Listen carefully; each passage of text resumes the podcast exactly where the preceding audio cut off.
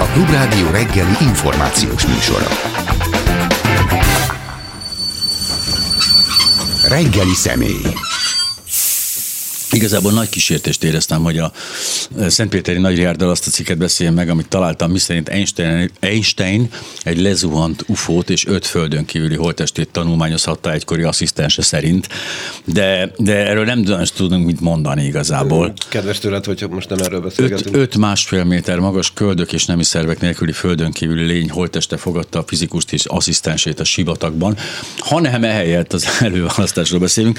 Köszönöm. No, szóval én, nekem voltak kétségeim kétségeim, tehát egészen konkrétan, majd látva a lelkesedést, látva a számokat, és látva azt, hogy sikerült tematizálni a, a közbeszédet, illetve a belegondolva, hogy milyen jó, hogy ezek a meccsek most mentek le, és nem a rendes választásnál ezek a, ezek a hírigek, végül is arra jutottam, hogy de jó, hogy volt egy elő, de jó, hogy volt egy előválasztás. Ez nagyszerű, és most is ezt mondod, mert most még tart, és jövő héten is ezt fogod mondani? Vagy hogy én kérdezek. Hát honnan, honnan, honnan, egész honnan tudjam, ugye, uh-huh. hogy mit fog mondani jövő héten. Jelenleg még azt mondom, tehát még mindig tematizálja azt, tehát még már majdnem egyszer a híradóban is beszéltek róla. És aztán majd válaszolok is, de én is kérdezhetnék még, és, de, nincs, igen, igen, és nincs eleged? Nem unod már? Jaj, nem, nem, nem sose, aha, én sose, a választásokat sose unom, ezt én, én szeretem ezt. A választásokat én is, ha szabad itt reklámozni, hogy hamarosan megjelenik a Választás Fensége című tanulmány kötetünk, úgyhogy mm. ezt a címet engedelmeddel én adtam. Valóban van mit szeretni a választásokon, de itt most az előválasztás előválasztásokról beszélünk, és ez egy másik műfaj. Maradjuk abban, hogy tanuljuk egyelőre. E, nem, hát az előválasztás is választás. Tehát, hogyha belegondolunk, egy olyan dolog, amikor az emberek kiállnak négyen, öten Mike Tyson ellen boxolni, Mike Tyson nem jön el, ugye, mert ő nem vesz részt de mindenki legyőzheti egy kicsit. Hát talán azt mondhatjuk, hogy a választásra készülve valóban itt ilyen egy előzenekar van, egy, egy edzőmérkőzés ja. van, de, de az, hogy a, a közönség, vagy hogy a nép választana, az azt mm, nem, de megkérdőjelezhetnénk, hiszen a közönségnek egy része, maradjunk abban, egy része, inkább városi része, sőt azon belül is többnyire nagyvárosi része, sőt leginkább budapesti része, és azon belül is inkább az idősebb korosztály. Tehát ez mind nagyon csodálatos, ráadásul itt a jelöltek egymás riválisai és nem ellenfelei, nem valóságosan mhm. nem politikai ellenfelei, tehát rákészülődés van. Itt egy jelölt kiválasztás folyik, nem pedig a képviselő kiválasztása, hanem annak a jelöltnek a kiválasztása, aki, aki majd legnagyobb eséllyel tudja fölvenni a versenyt. Hát a képviselői demokrácia ünnepe ez, nem akkor ezek szerint, hisz már azt is a nép határozhatja meg, hogy ki az, aki majd megpróbálhat elindulni. De, de, de nem a nép határozza meg, hanem a népnek egy kis hányada. Az az, az, az, ő, az, ő, az ő, tetszettek volna elmenni. Bocsát, kérek, ez a tetszettek volna elmenni, ez demokráciában lehet mondani. Magyarország uh-huh. azonban tudva levően nem ilyen politikai uh-huh. rendszer. Ugye itt tehát a félelmek nagy urak, és hát különösen a vidéki választóknál, vagy különösen az aktív választóknál bizony a félelmek is játszanak. Ha nem lennének félelmek, elbeszélgethetnénk arról, hogy milyen egy előválasztás általában. Jelzem, a nemzetközi tapasztalatok sem különösebben kedvezőek. Sok butaságot, sok tévedést követtek el előválasztások során ezen a kontinensen. Azok, akik ezt megszervezték. Az amerikai Egyesült Államok az egy másik helyzet, teljesen másik helyzet. Nem kell mondani, hogy milyen különbségek vannak Amerika és Magyarország között, nem csak a politikai kultúráról, vagy a föderatív berendezkedésről beszélhetünk, hanem a stabil kétpártrendszerről. Először Na, is a politikai szerint... rendszer demokrácia, tehát félelem nincsen, Igen. másrészt pedig stabil kétpártrendszer van, és tényleg a két párton kívül más párt gyakorlatilag nincs. De ez, ha ezen a logika mentén tovább haladunk, akkor maga a választás is felesleges, és ezek félelmek ugyanúgy meg lesznek a választáson is, tehát az se hoz egy rendes képet, tulajdonképpen akkor arra is szükség. A választás egész más, mert a választáson a Fidesz hívei is, a hatalom hívei is elmennek, mm. és a mhm. választó tehet úgy, mint a hatalom híve lenne, és közben pedig titkosan, amíg a titkos szavazás vívmánya megvan, addig a félelemről nem kell beszélnünk a rendes választásokon. De itt maga a megjelenés is ugye demonstratív, ott pedig a megjelenés nem demonstratív, hanem a teljesen természetes állampolgári kötelezettség gyakorlása. Jó, de ennek akkor ezek szerint sikerült elgyőzni a félelmet, mert hogy ez a 634 ezer ember, ez azt jelenti, hogy az emberek másik két és fél milliónak pedig nem. Tehát uh-huh. azt kell mondanunk, hogy egy bizonyos része a társadalmunknak nagyon is helyesen, nagyon is aktívan és nagyon is lelkesen, láthatóan lelkesen, különösen nagyvárosokban figyelhető meg az a lelkesedés, valóban részes, valóban részese lett egy, egy jelölt kiválasztási folyamatnak. Ezt a folyamatot más is el tudta volna végezni, tehát a pártok egymás közt is ki tudták volna választani több, több esetben. Nyilván, lehet, hogy jobban is.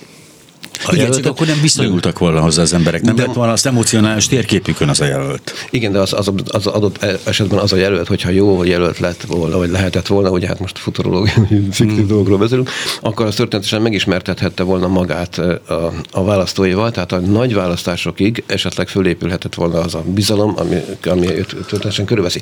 De mindesetre nem így történt, most már az első forduló lezajlott. Uh-huh. 106 körzetben megvannak a jelöltek. Amiről most beszélünk, az az úgynevezett második forduló, aminek önmagában a léte is kérdéses, nem de, hogy milyen indokoltsága van egy második fordulónak, hiszen az egyéni jelöltek esetében nem volt második forduló, nagyon helyesen talán.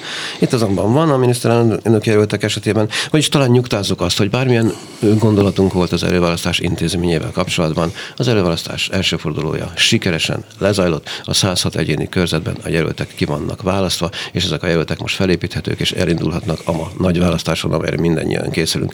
A kérdés már csak az, hogy ki lesz a listavezető, és ez tényleg nem dölt el. Na hát itt azért van szerintem két forduló, hogy, hogy az emberek kétszer dönthessék el. Hogy, de hogy itt ugye először nyilvánvalóan ezt hatból kell választaniuk, majd utána átgondolhatják, elképzelhetik. Tehát van egy, van egy kis idejük erre most szusszanni, és akkor azt mondják, hogy hát jó, hát az én, az én emberem nem futott be, hát akkor viszont ezek, ezek alapján úgy gondolom, hogy. És Igen. akkor ez egy még inkább, egy még inkább az magáénak érezheti ezt a Nagy, nem demokráciát. Nagyon érdekes érvelés, akkor erre, ezzel azt lehet kezdeni, hogy akkor miért nem három, vagy négy, vagy öt fordulós, mert akkor a te logikád alapján még inkább magának érezheti a polgár. Tulajdonképpen igen nem, egyébként, hogyha most hát csak egyes egy neki, ha most egyes neki csak, és uh-huh. megmaradna aztán végül kettők, és a ketten egy ilyen klasszikus körmérkőzésben, tehát 6 6 idegen pályán és hazai pályán 6-6 választást tartanál maradék kettőből, és akkor a rájátszás formulát. Igen, csak én azért a fatigét is érzem, a, a, a frusztrációt, a, a fáradtságot a választókon. Ezt nem lehet a végtelenségig húzni. Éppen ez az egyik probléma az előválasztásra, hogyha most komolyan beszélünk uh-huh. hogyha nem csak két, három, négy, öt fordulóról, Igen. már az egy, egy forduló is bizonyos fokig föltüzeli uh-huh. az embereket, és ez a bizonyos mobilizáció, ez a bizonyos izgalomban tartás, ez nem tartható ki egészen bizonyosan nem. a választások. De nem is kell. Tehát most ősz van, és a választások tavasszal lesznek, és addig valamit ki kellene. Nincs terv arra nézve, hogy a most mobilizált választókkal mit kezdjen a, a, a politikai osztály egészen a választásokig. Ez talán majd kitalálódik, de ez jó lett volna előre kitalálni. Hát szerintem egyszerűen a pszichológiára bízzák ezt a dolgot, hisz ezek hát elment, semmit. Hát az, el, elment az előválasztásra, ez már benne marad ez az emlék, ott van neki, de jó volt nekem az előválasztáson, hát elmegyek a választásra is. Eddig jó. A választás, ezek, akik az előválasztásra mentek, ezek nagy valószínűséggel, ez, ez nem egy nagy dolog kijelenteni. Amúgy is elmennének. Úgyhogy azt mondhatnánk, hogy ez a 600, ez néhány ezer, 630 ezer polgár alig, hanem föl fog tűnni, ha uh-huh. megérjük a választásokon is. Úgyhogy mondjuk hát az ő mobilizációjuk sikeres volt, de az a kérdés, hogy a többiek... Hogy... A többiek meg nézték ezeket, akik elmennek, és látták, hogy nézd már semmi bajuk nem lett. Hát de kérlek, én erre is azt mondom, hogy úgy legyen. Legyen úgy. Ja. Nagyszerű. Most túl vagyunk, van ez a, ez a villamos már elment, hogy tetszik. Most a második fordulóra kell koncentrálni, ott is éppenséggel elég érdekesség van, de azért idézhetjük Babics versét, legyen vége már, legyen béke már. De én, nem, én nem érzem ezt a, ezt a ter, ter, terheltséget, frusztrációt, hogy ez így túl hosszú lenne, vagy az emberek ezt unnák, hisz azért lássuk be azért, tehát konkrétan van egy öt perces dolguk ezzel az egésszel, tehát azért igazából nem, nem, ezzel, nem ezek felkszenek, nem ezzel kelnek. Hát nem, a klubrádió hallgatói történetesen most ezzel kellnek, hiszen ha jól értem, erről beszélgetünk most is, és a Imádják itt csak azért. Mi is szeretünk róla beszélni, vannak mm. mellette is és ellene is. Ugye ez az első alkalom, hogy ezt kipróbáljuk, én azt mondanám, hogy amikor majd legközelebb előválasztásokról uh-huh. fogunk beszélni, mert hiszen alig, hanem ez az élmény megmarad bennünk, ha megérjük, uh-huh. akkor azért érdemes lesz néhány dolgot megfontolni, és talán javítani bizonyos megoldásokat. Ja, biztos lehet, igen. Ugye De alapvetően, érdemes beszélni. akkor most, ha jól vettem ki a szavaidból, alapvetően te sem veted el mindenestől az előválasztás intézményét. Én alapvetően magát az intézményt is kritikusan Aha. figyelem. Magát, mind a nemzetközi tapasztalatokat is, mind a magyar hagyományokat, mind a, a választásnak ezt a bizonyos lebonyolítási módját, én ezt mind kritikával mhm. figyelem. Uh-huh. De a, azt természetesen nem hogy nem szurkálom a, a, a, már elmúltat. Most már ott tartunk, hogy lezajlott az előválasztás, örüljünk annak, aminek örülni lehet, ne bánkodjunk azon, amin nem, nem kell már bánkodnunk, hanem inkább a tanulságokat vegyük figyelembe, és a következő alkalommal. Azért az érdekes kérdés, hogy mi lett volna az az eredmény az előválasztáson, vagy az a szám, ami téged megfordít, és már nem nézed kritikusan magát az intézményt. Nem a szám számít, nem. nem a szám számít természetesen. Ennek az intézmények rengeteg veszélye van, és ezek a veszélyek mondjuk legalább egy fél tucatnyi veszély. Vegyük sorba, ez izgalmas. Milyen veszélyei vannak?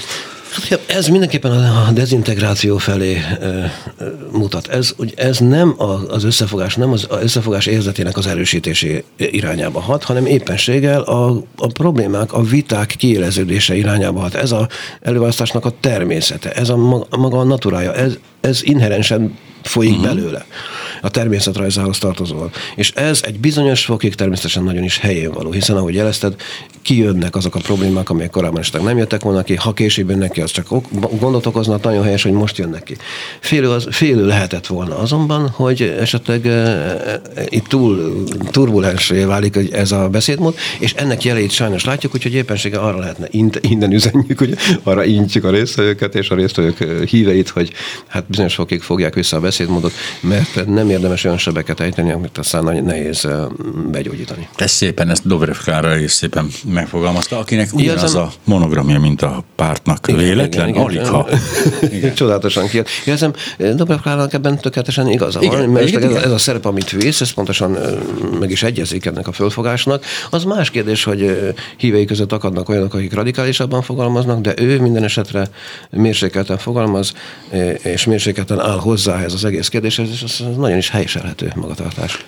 Ö, azt figyeltem, hogy ugye elég sokan a személyre vetették karácsonynak, hogy ilyen, hát ilyen, ilyen kicsit puha. Tehát ez a soft boy az ő alakítása, és ezért megpróbált egy kicsit ebből kilépni, ebből a komfortzónájából, és megpróbált egy kicsit kemény lenni, ami hát vagy sikerült, vagy nem, nem tudom, engem nem, nem engem kellett meggyőzni ebbe a történetbe. A Márki Zajnál viszont azt éreztem, hogy ő azért elég ilyen tenyeres talpas módon, tehát ő azért úgy nagyon, nagyon berúgta a pajta ajtaját ezzel a dologgal, az már nekem volt egy kicsit túlment érzés határon. Igen, és Dobrev Kál pedig a Merkeli, Merkeli utat járja. Igen, Minusz keresztény demokrácia.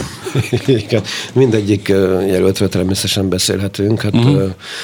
Márkezai Péter valóban méltán gondolhatta az első forduló eredményeinek ismeretében, hogy a kiesett jelöltek őt fogják támogatni. Igen.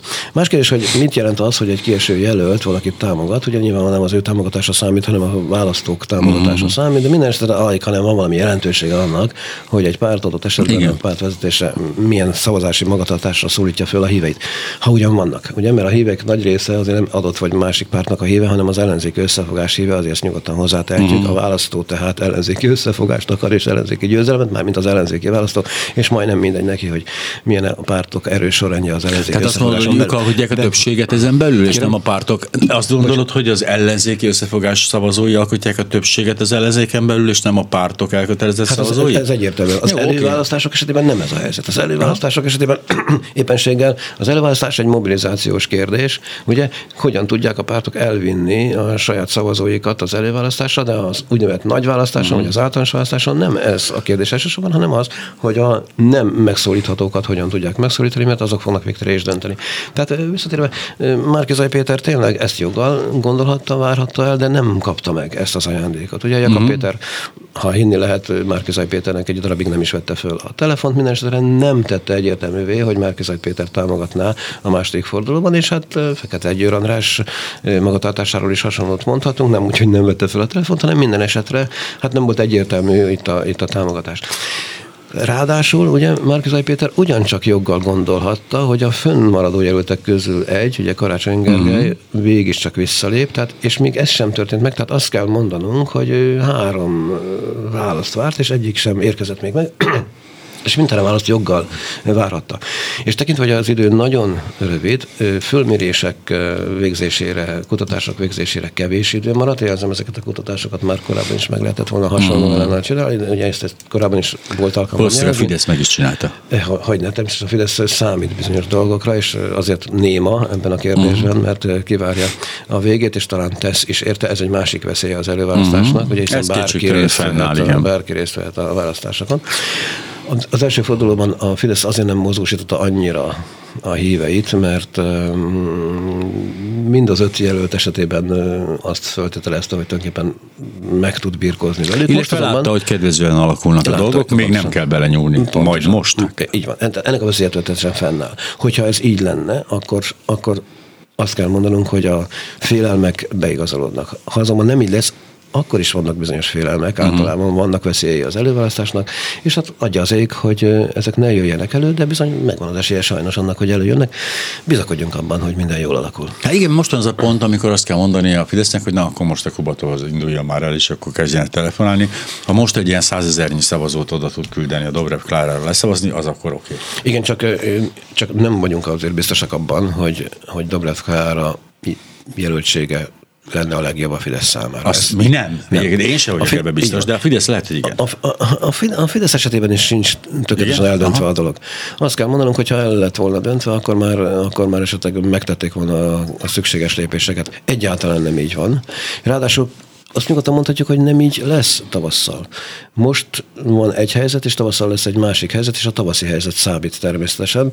Ö, Dobrevkára egyáltalán nem lotoltes a Fidesz számára. Mm, könnyen lehet, hogy Dobrevkárával még, még, még nőhet is az ellenzék esélye. De ugyanez vonatkozik a többi jelöltre is. Hmm. Tehát, hogyha mi most megmondjuk, hogy mi a jó a Fidesznek, az először az kéne, hogy a Fidesz tudná, hogy neki mi a legjobb, és a Fidesz bizonyos fokig számít erre vagy arra, és bizonyos fokig tesz is ilyen vagy olyan megoldások irányába lépéseket, de, a, de biztosra, egészen biztosan nem mehet, hogy ilyen igen, fejezzük igen, ki igen. magunkat. Mind a három fennálló jelölt esetében megvannak a veszélyek a Fidesz számára. Ezeket a veszélyeket mérlegelik, de félő, hogy a végső döntés még nem született meg, de nem is kell, hogy megszülessék, hiszen tavasszal kell majd Nyilván. dönteni. Csak nem igazán látok más muníciót a gyurcsányozáson kívül. Tehát azt vettem észre, most igazából úgy valahogy úgy el, el, el, el, el elhanyagolták a feladatot. Tehát ez, hogy most csak azzal készültek, hogy gyurcsány, az egy picit soványka, és nem tudom elképzelni, hogy a nagy fordulat lehet ez ügyben. Igen, azért talán felhívhatjuk a figyelmet a népszavazásra, a kormány által kezdeményezett népszavazásra, amely lehet, hogy egy időben lesz a, uh-huh. a választásokkal, és talán emlékezhetünk, hogy történetesen George W. Bush második ciklusát 2004-ben éppenséggel úgy nyerte el, hogy tekintve, hogy az Egyesült Államokban föderatív szinten nincsenek népszavazások, de az államok szintjén vannak. Jó néhány államban Karl híres ötletéből következően népszavazást tartottak a melegházasságról, és akkor az amerikai közvéleménynek egy jelentős része még ezt elutasította, és ezzel a lendülettel magát George W. Bush is beszavazta a második ciklusára, ami hát egy különös fejlemény volt, maradjunk ennyiben. Vagyis megvan történetesen annak a lehetősége, vagy inkább úgy fogalmazunk, hogy veszélye, hogy a népszavazásnak ezek a bizonyos egészen furcsa kérdései, mm. ezért mégiscsak föltüzelik a polgáraink, polgártársainknak egy részét, és oda viszik az urnákhoz. Tehát ez, egy, ez csak arra mondom, hogy nem csak a gyurcsányozás létezik. Az bizonyos azon, létezik természetesen egyéb dolog, ugye az osztogatás, és persze bizony, és a migráns a- tehát megvannak még ezek a dolgok, de valóban ez nagyon különös, hogy a gyurcsányozás eh, látszik most a legfőbb titkos fegyvernek, és itt egy bizonyos fajta bizakodást látunk a Fidesz szívei között, körül, körött, között, hogy, eh, hogy a, a még nem ismert film, a Furcsa című film, és más körülmények hozzásegítik a választópolgárokat arra, ahhoz, hogy emlékezzenek 2006-ra. Igen, valóban- békemenet plusz. A békemenet plusz. Tehát ez, ez határozottan kockázatos, sőt, kifejezetten szánalmasnak tartható uh-huh. ez, a, ez a próbálkozás, hogy más nem jutott eszükbe. Inkább röviden annyit mondanék, hogy am- akkor, amikor ez a bizonyos háromosztatú politikai uh-huh. mező megszűnt, vagyis, hogy a, a pártrendszer ilyen különös fordulatot vett nagyjából 2017-ben, tehát 2010 és 17 között valóban három osztató volt, hiszen a Jobbik jobbra állt, a, a kormánytól a baloldali ellenzék pedig balra, és miután a Jobbik átment a másik oldalra, és most már mindenki balra áll a Fidesztől, így tulajdonképpen a választási rendszert nem módosítva, tulajdonképpen egyetlen helyzet állott elő a Fidesz számára, és ez váratlan volt, vagy inkább azt mondom, ez a Fidesz vágyaival szemben történt, tehát az elmúlt évtizednek ez szinte az egyetlen olyan fejleménye, politikai fejleménye, amely szembe ment a Fidesz akaratával.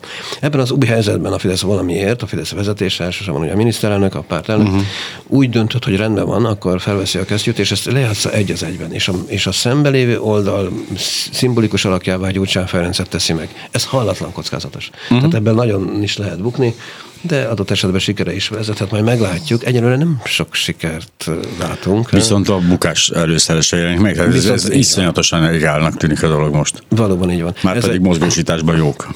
Igen, ez, ez egy kétesélyes játék, egyelőre mm, inkább kétesélyes, mint ö, 2014-ben vagy 18-ban volt, amikor egyértelműbbeknek látszottak az esélyek. Most ez valóban egy mérkőzés. A, a pálya természetesen lejt, nem hogy lejt, hanem egyenesen függőlegesnek is mondható, nem egyenlőek a föltételek, és mégis azt kell mondanunk, hogy elsősorban a pártrendszer vagy a párt szerkezet ilyen-ilyen alakulása miatt megvan az esélye arra, hogy akármi is történhessék a választáson, és annak ellenkezője is.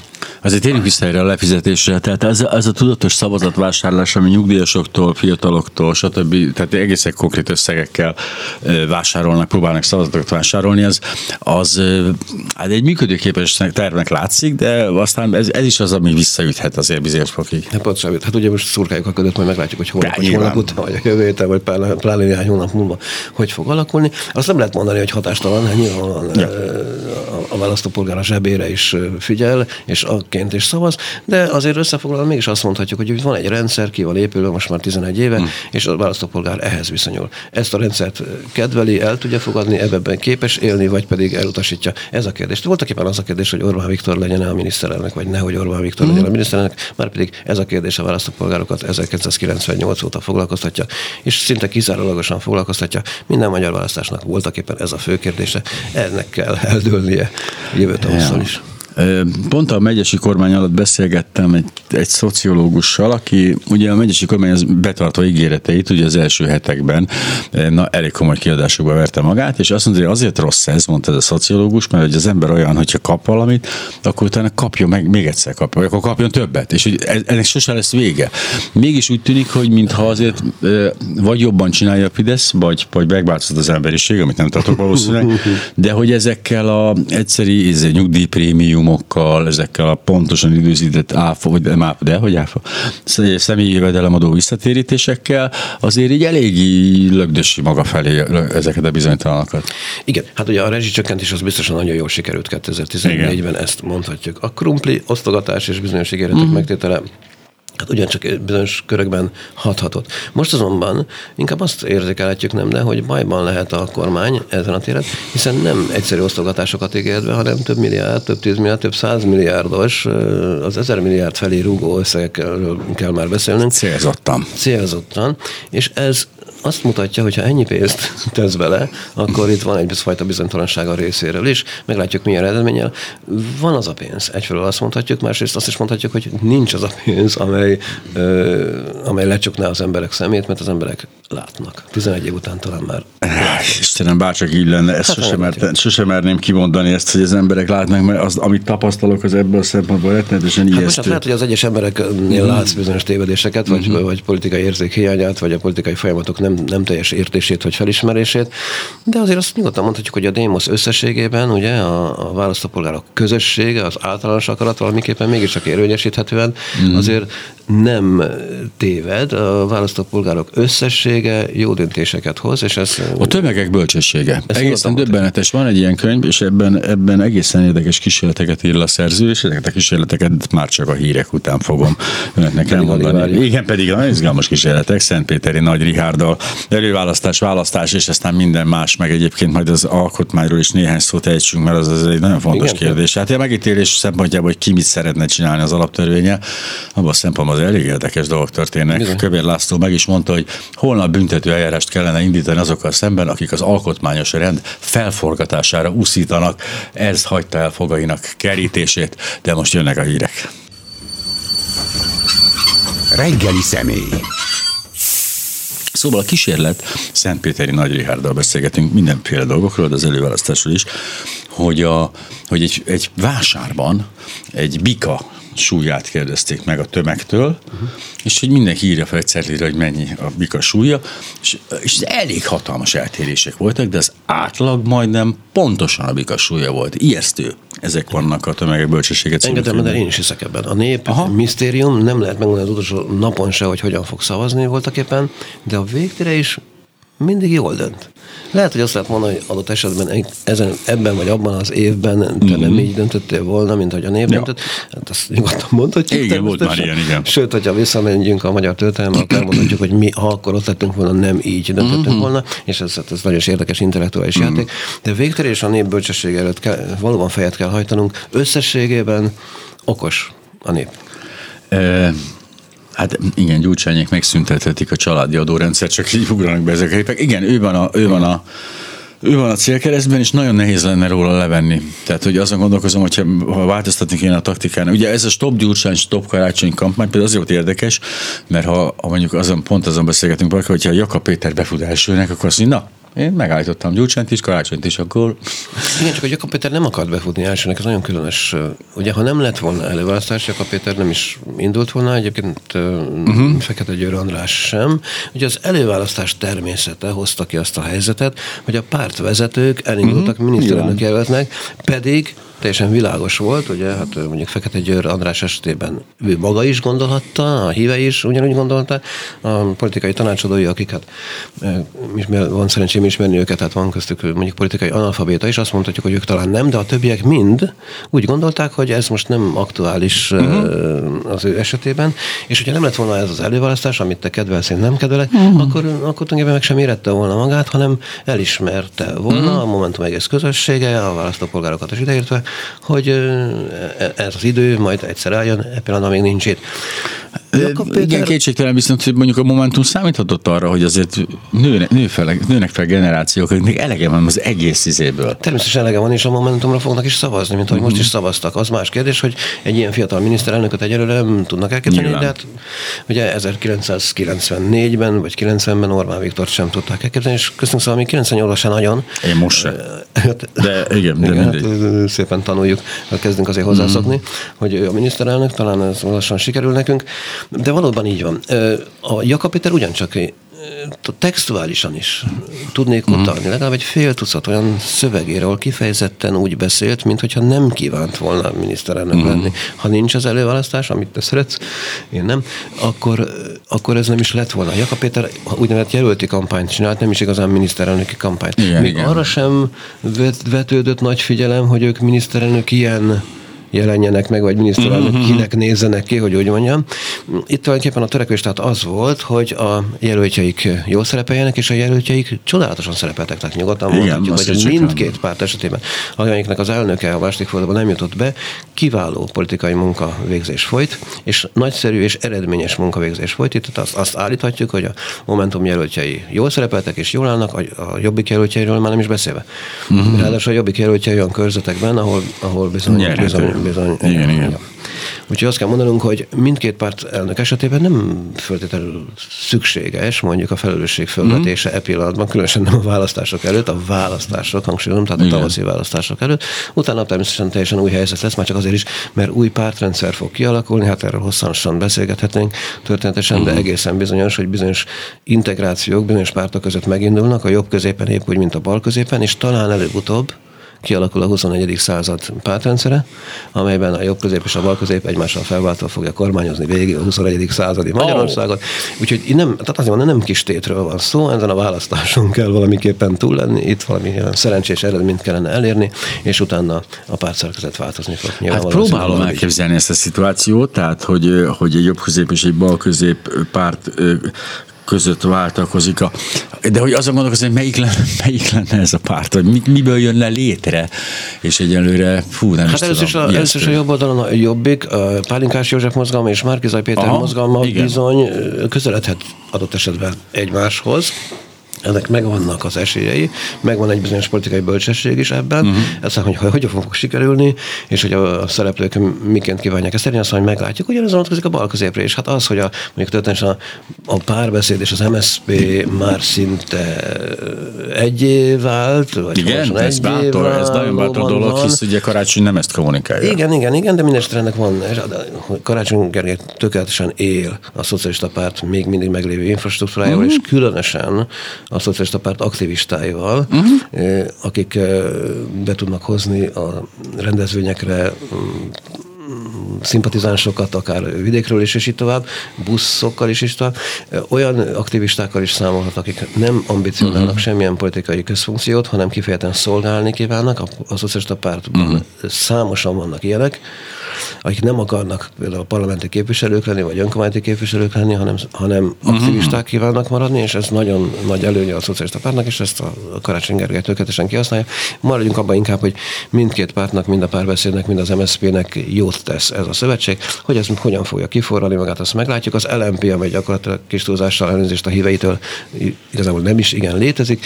Ennek a jövője is minden esetre mhm. kérdéses, és feloldódhatik adott esetben egy ilyenfajta összefogásban, és hogy hosszú távon Magyarországon ez a bizonyos konglomerátum és a DK hogyan viszonyul egymáshoz, nem beszélve a Momentumról, azt majd meglátjuk. Ez Igen, nem két, a Fidesz nem sorvadással feltételezzük, mert ennek ugye valahogy kell ebből a képből lépni. Tehát amikor valóban ennek az első feltétele, nem teljesen az első feltétele, tehát még vereség esetén is megindulhat uh-huh. a mhm. mozgás a, a, a, pártok között természetesen, de mondjuk, hogy egy, egy Fidesz vereség és egy koalíciós kormányzás, amelyről hát most úgy beszélünk, mint hogyha uh-huh. a Marson lennénk, de hogyha ez bekövetkeznék, akkor természetesen ez meggyorsítaná az egész pártszerkezet átalakítását, hiszen nyilvánvalóan az egy másik Fidesz lesz. Uh-huh legalábbis hosszú távon egy másik igen, Fidesz lesz. Az a, más, az a Fidesz, amelyik nem kormányon van, és, és Orbán Viktor szerepével kapcsolatban is lesznek kérdések, de hát most arról beszélünk, ami voltak már egyszer kérdések az ő Voltak, és nagyon, nagyon, nagyon, nagyon radikálisan megoldotta. Igen. Nagyon komolyan, erőszakosan, nagyon komolyan megoldotta. Rengeteg dolog közrejátszott ahhoz, hogy ezt sikeresen oldja meg. De hát ezt máskor is megteheti, de a végtelenség nyilvánvalóan nem teheti. Tehát most a 21. Mhm, századról beszélünk, és az ember életek hosszát is figyelembe kell vennünk. Mindannyian azt szeretnénk, hogyha 120 évig élnénk, és adja Isten, hogy ez így legyen, de azért mm. a 21. Mhm. század talán nem éljük végig. Maradjunk abban, hogy, hogy az országnak érdeke lenne, hogy egy demokratikus váltógazdaságban kormányozzák. És inkább középről, tehát egy jobb közép, bal közép váltogatáságot. Hát nyilván igen, ez szélső jobb, szélső bal váltakozás nem tenne olyan jót, ezt, ezt úgy Dél-Amerikában szoktuk így tapasztalni, de hogy, a, hogy nagyon sokan, nagyon sokféleképpen gondolják megoldani a, az alaptörvénynek az ő, hát hogy is mondjam, feljavítását. E, igazság szerint nem, mint, mint jogot nem annyira ismerő ember, tulajdonképpen nekem, hogy mindent meghallgatom, meg aztán hogy vagy így van, vagy nem, de, de ezek között felmerült olyan valami, ami, ami megfontolásra érdemes egyáltalán? Ez szomorú szomorú, szomorú dolgot kell mondanunk. Voltak éppen olyan, ami teljes egészében elfogadható, olyat én még nem láttam.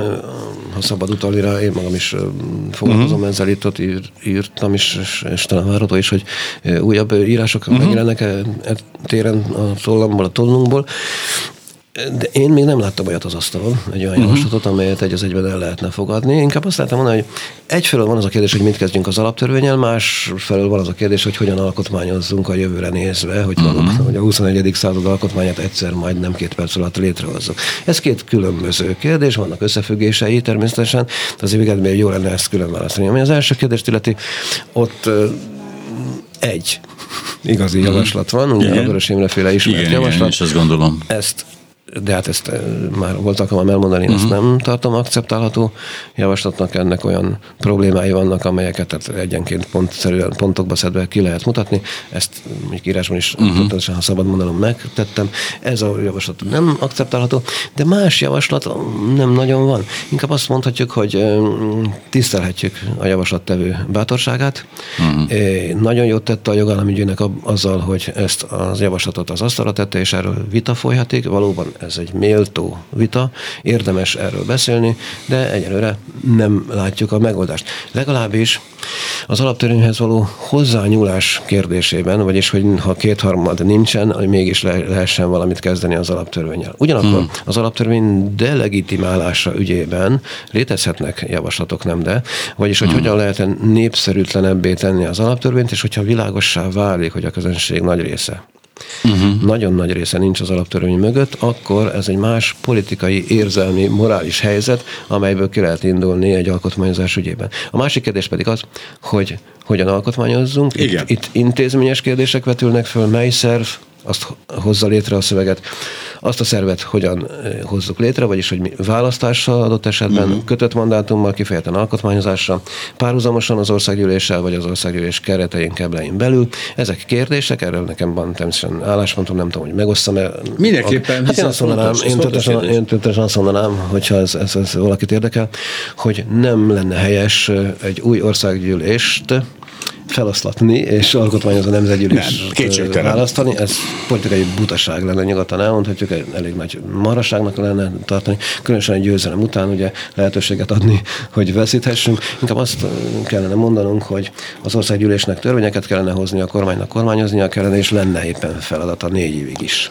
Tehát nem, nincsen, nem kell 500 Tehát könnyen lehetne az emellett az alaptörvény emellett a demokráciát akár, vissza Az nehéz dolog, de, de lehet rá kísérleteket tenni, csak az alkotmányozás, tehát a jövendő alkotmány megalkotását uh-huh. ki lehetne venni, legalábbis az előkészítését az országgyűlés kezéből, és létre lehetne adott esetben akár még közvetlen választással is hozni egy olyan intézményt, gyűlésnek, nemzetgyűlésnek, alkotmányozó testületnek uh-huh. nevezve bármiképpen, amely az alkotmány szövegezését megoldja még akkor is, hogyha ennek semmilyen közjogi hagyománya a magyar uh-huh. közjog történetében nincsen, nyugodtan kimondhatjuk, hogy nulla hagyománya van, ilyen még sosem volt. Igenis, de azt is kimondhatjuk, hogy rendes alkotmánya sem volt még tulajdonképpen ennek az országnak. Tehát, hogy rendes alkotmánya nem volt. leszámítva.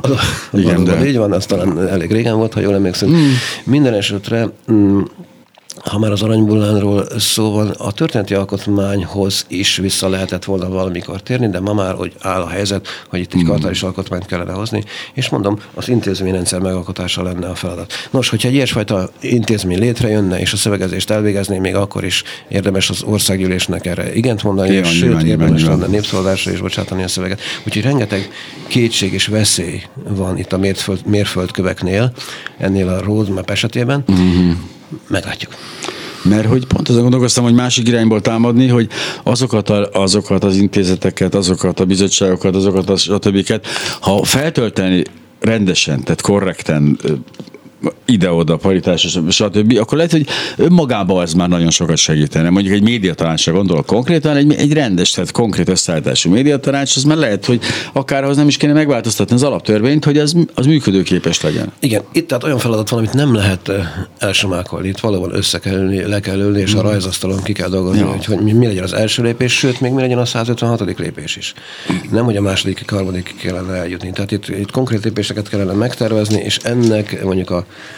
propagálása, vagy a nyilvánosságra hozása nem is annyira fontos. Inkább az mm, lenne a fontos, hogy itt meg legyen a terv, és azt szerint legyen a munka. De nagyon sok munka lesz. És minél beljebb megyünk a rendszerbe, annál nehezebb lesz belőle kijönni természetesen. És hát közben meg működtetni kell az egész. Ez a borzasztó nincs, hogy na, leállunk fiúk, kapcsoljatok ki a világítást, most csinálunk Igen. egy alaptörvényt. Ezért is javasolnám, hogy az alkotmányozást intézményesen is vegyük mm. külön, és a, a, a most meglévő állami szervek végezzék azt a munkát, ami nagyon is tetemes és érdemes végezni. Igen, egyébként, hogy hozzátenném, hogy valóban az nem lenne jó, hogyha mindenki ezzel foglalkozna, akkor megint olyan furcsa helyzetbe kerülnénk. Igen, de közben talán lehet erről beszélni. Tehát ha, ha majd oda jutunk, és az alkotmányozás megindul, akkor az nem baj, hogy a közvélemény részt vesz a vitákban, és értesül arról, hogy mi történik, miközben a kormányzás is ezzel párhuzamosan történik. Mm. Lehet két dolgot is egyszerre csinálni, ugye?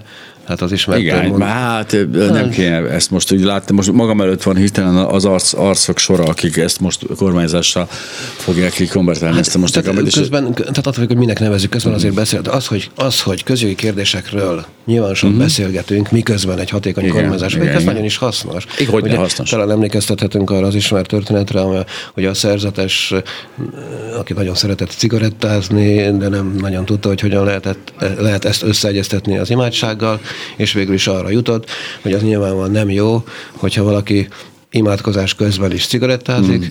de azzal jól veszi ki magát, hogyha valaki cigizés közben is imádkozik.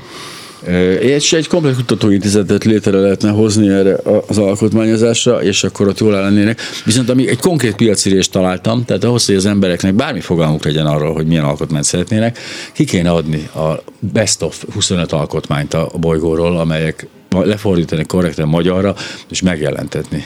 Az sokat segíteni valóban, hogyha az emberek megtudnák, hogy ne, nem is biztos, hogy a legfontosabb kérdéseket szabályozza az alkotmány, hogy hanem nem. azokat a kérdéseket, amelyek ugye az esetben sosem merülnek föl, de ha mégis felmerülnének, mm-hmm. akkor az alkotmány azokat rendezi.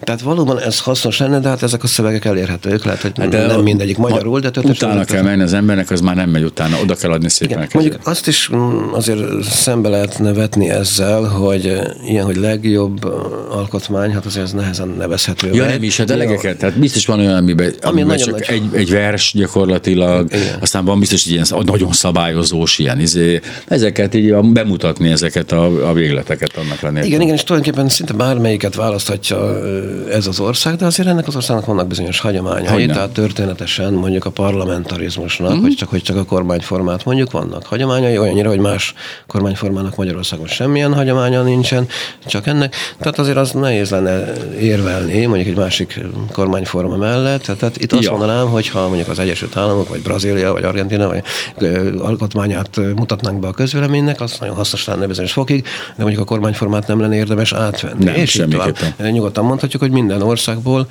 lehetne hozni jó és rossz példákat, azért mégiscsak van egy magyar hagyomány, és van egyfajta közjogi tudás már Magyarországon is, mi több az emberekben is.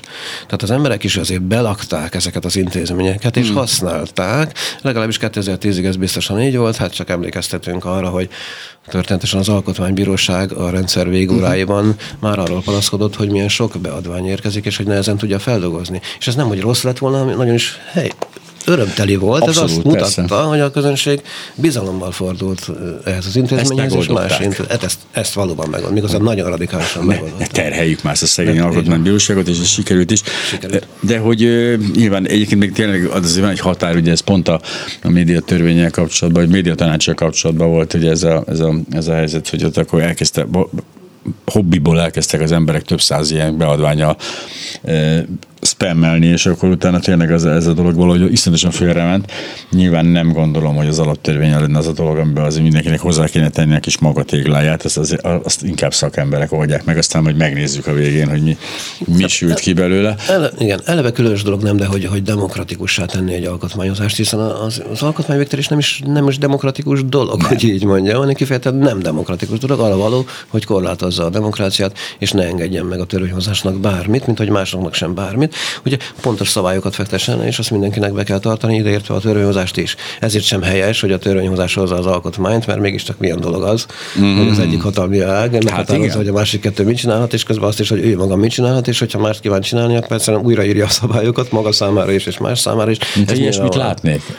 Tehát, hogy ez, ez, a helyzet Magyarországon, de ez nem a Fidesz óta van, ez sajnos mindig is így mm, volt. De, hogy nem. Tehát amióta hát írott... ott van, meg a toll is van, meg papír is van, hát belenyúlok, hát megtehetem. Már nyilván ez, ez nagyon nehéz egy politikusnak ilyenkor visszafogni magát. Hát azért mondjuk azt, hogy 94 és 98 között, 1994 és 98 mm-hmm. között volt egy hasonló helyzet kétharmad, igaz, hogy nem egy párt kezében, hanem mm-hmm. két párt kezében, és a két párt közögi koncepciója is nagyon élesen eltért egymástól. Most is de két párt van, csak mondom. Azért bocsánat. Valóban kettő van, igen, van egy kötőjel a, a két betűszó mm-hmm. De akkor viszont éppenséggel az történt, hogy visszafogta magát az alkotmányozó, Igen. és ott meg talán túlzottan is előzékeny volt. De a egy szó mint száz, a végeredménye az lett, hogy nem lett egy új szöveg, pedig ha lett volna, hát most érdekes, hogy éppen erről kezdtünk mm-hmm. el beszélni, de ha lett volna, vagy hogyha 98-ban nem úgy alakulnak a választások, hogy alakultak, és alakulhattak volna mm-hmm. éppenséggel máshogy is, hiszen 98-ban, mint tudjuk, az élistán mégiscsak a szocialista párt nyert, Hogyha tehát megszületett volna abban az mhm. időszakban, mondjuk 2000 és esetleg a 2000. évi egyes törvény képében, formájában egy új alkotmány, akkor jöhetett volna a Fidesz, vagy akármi, a, már csak alkotmányos demokráciában tudott volna kormányozni, mert alkotmány módosításra egy új szöveg nem adott volna lehetőséget ilyen könnyen, és akkor egészen más országban élnénk. Tehát, Önmagában visz... egy alkotmány meg tudja akadályozni ezt a egy, alko- egy alkotmány képes kimondani, kimondani azt, hogy a módosításához milyen szabályok Már nem a Fidesz, a Fideszt meg tudta volna akadályozni hogy erre felé Természetesen, hogyha nem tud alkotmányozni, akár kétharmaddal, uh-huh. akár akármivel, ugye, csak egy bonyolultabb eljárással, uh-huh. Igen. akkor nyilvánvalóan a meg, megpróbálhatta volna történetesen a bonyolultabb eljárást is, a parlament felosztatását, új választás, uh-huh. stb. stb. attól függően, hogy mit mondott volna az Igen. alkotmány erre vonatkozóan.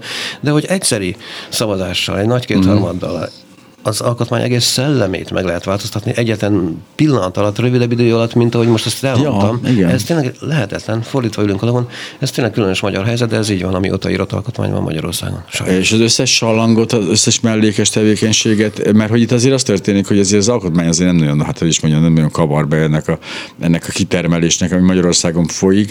Bármilyen alkotmány mellett lehetne ezt csinálni, a, a fő tevékenységüket, hogy azért Győr-Sopron megyét zsebbe teszik időnként. Tehát, hogy azt gondolom, hogy, hogy hogy önmagában az nem biztos, hogy azt hát, sikeres lett volna. Hát most hát, hogyha egy alkotmány, azért egy kicsit, ennél egy kicsit jobban lehet hinni az alkotmány erejében, okay. hogyha egy alkotmány világosan leszögezte volna mondjuk a regionalizációt Magyarországon, nem volt mm. ilyen terv, de hogyha így lenne, és mondjuk a régióknak az erős önkormányzati jogosítványai, ráadásul választott mm. testületek által irányított régiók lennének, és így tovább sok mindent lehetne itt mondani, mm. akkor nyilván nem lehetne csak úgy elvenni alkotmány ellenesen a hatásköröket az adott régióktól. Ja. Úgyhogy azt kell mondanunk, hogy egy erős alkotmány alkotmány egy nem egy, egy olyan nem könnyen módosítható alkotmány, azért sokat segítene az alkotmányos demokrácián, visszafogna bizonyos ambíciókat uh-huh. vagy hatalmi terveket, és ez az alkotmány jó, hogyha olyan, hogy lehet azért módosítani, de nem könnyen, tehát nem lehetetlen módosítani, de kell hozzá ez az, hogy lehessen módosítani. Egy ilyen szöveg nem született meg az elmúlt 30 évben, pedig éppenséggel meg lett volna rá az esély.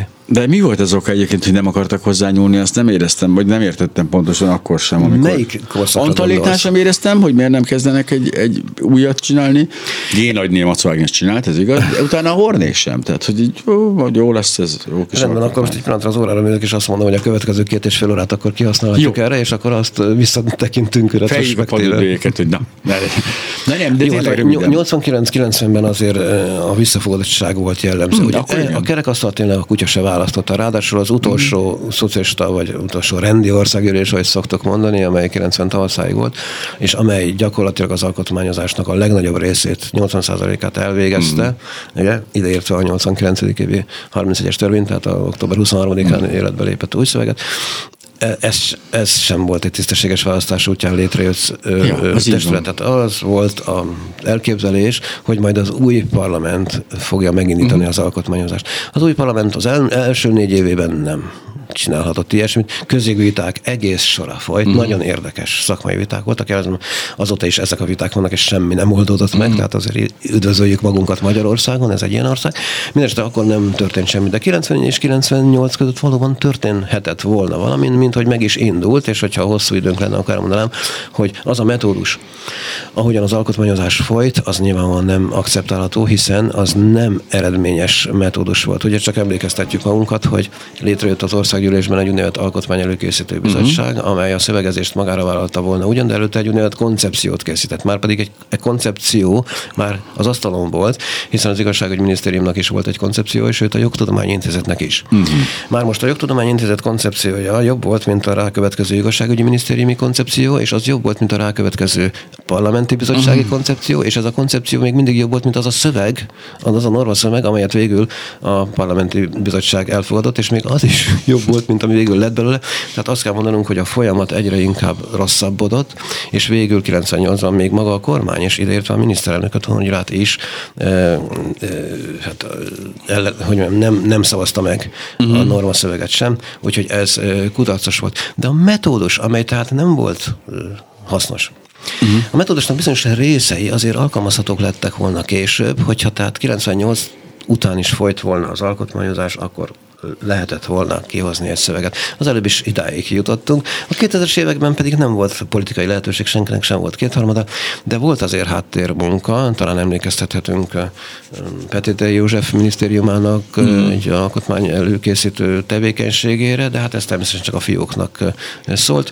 Úgyhogy 2010-ig kellett várni, hogy a politikai feltételek megteremtődjenek, és akkor pedig Mert igazán kaptuk, tisztességesnek, igen, igazán tisztességesnek én azt tartanám, ha akkor lenne alkotmányozás, amikor nincs a kormánypártnak kétharmada. Én ezt gondolom, nem? úgyhogy itt, itt, itt, itt kezet foghatunk itt a, a levegőben. E, ez ügyben valóban. Az az egy ad neki legitimitást. Nagyon sok mindent e, valóban a kormánynak kell csinálnia, és más dolgokat az ellenzéknek, de mondjuk az alkotmányozás az tipikusan, hogy úgy tetszik, definíciószerűen egy olyan tevékenység, amit közösen kell csinálni, Igen. és meg lehet találni, ebben nyugodtan lehet hinni, meg lehet találni azokat a minimumokat, amelyeket bele lehet fektetni egy ilyen szövegbe. Az alkotmányozás az egy konszenzusos munka, nem is demokratikus munka voltak éppen, nem is a demokratikus többség dönti el, hanem voltak éppen egy, egy mindenkit érintő feladat. Hát igen, mert abban a pillanatban jogos a, jogos a kisebbség, bármelyik kisebbségnek a felháborodása, hogy ez nem az ő alkotmánya. Pontosan hát, így van. Aztán az alkotmányon belül persze lehet demokráciát játszani, és mindketten igen. nagy hívei, akár az életünket áldozóan is hívei vagyunk a demokráciának, de az alkotmány nem egy demokratikus dolog, hanem az mindenkire vonatkozóan kidolgozásra vár egyszer már jó lenne egy ilyen alkotmányozást végigélni. Hát Igen, csak próbálom azt elképzelni ezt a folyamatot, ami ide, tehát most egyre ugye nyilván ilyen távolodás folyik már nagyon régóta ettől a dologtól, mert azért felmerült mindig ez a, ez a nemzeti minimum a kérdése, vagy az a legkisebb közös többször, és vagy nem tudom, szóval mindig, mindig felmerült, hogy vannak egy dolgok, amiket jó lenne nem ciklusonként újra kezdeni, hanem például végigvinni. Ez például az oktatás, és stb. Ezekbe azt gondolom, hogy, és hogy közben tá- még messzebbre kerültek az álláspontok, tehát nem De, tudok elképzelni ilyet. De még olyan kérdés is, mint mondjuk a hatalom megosztás kérdése, vagy történetesen a uh-huh. szabadság kérdése, vagy éppen az előbb említett parlamentarizmus Igen. kérdése. Állítom, hogy ezekben konszenzusra lehet jutni.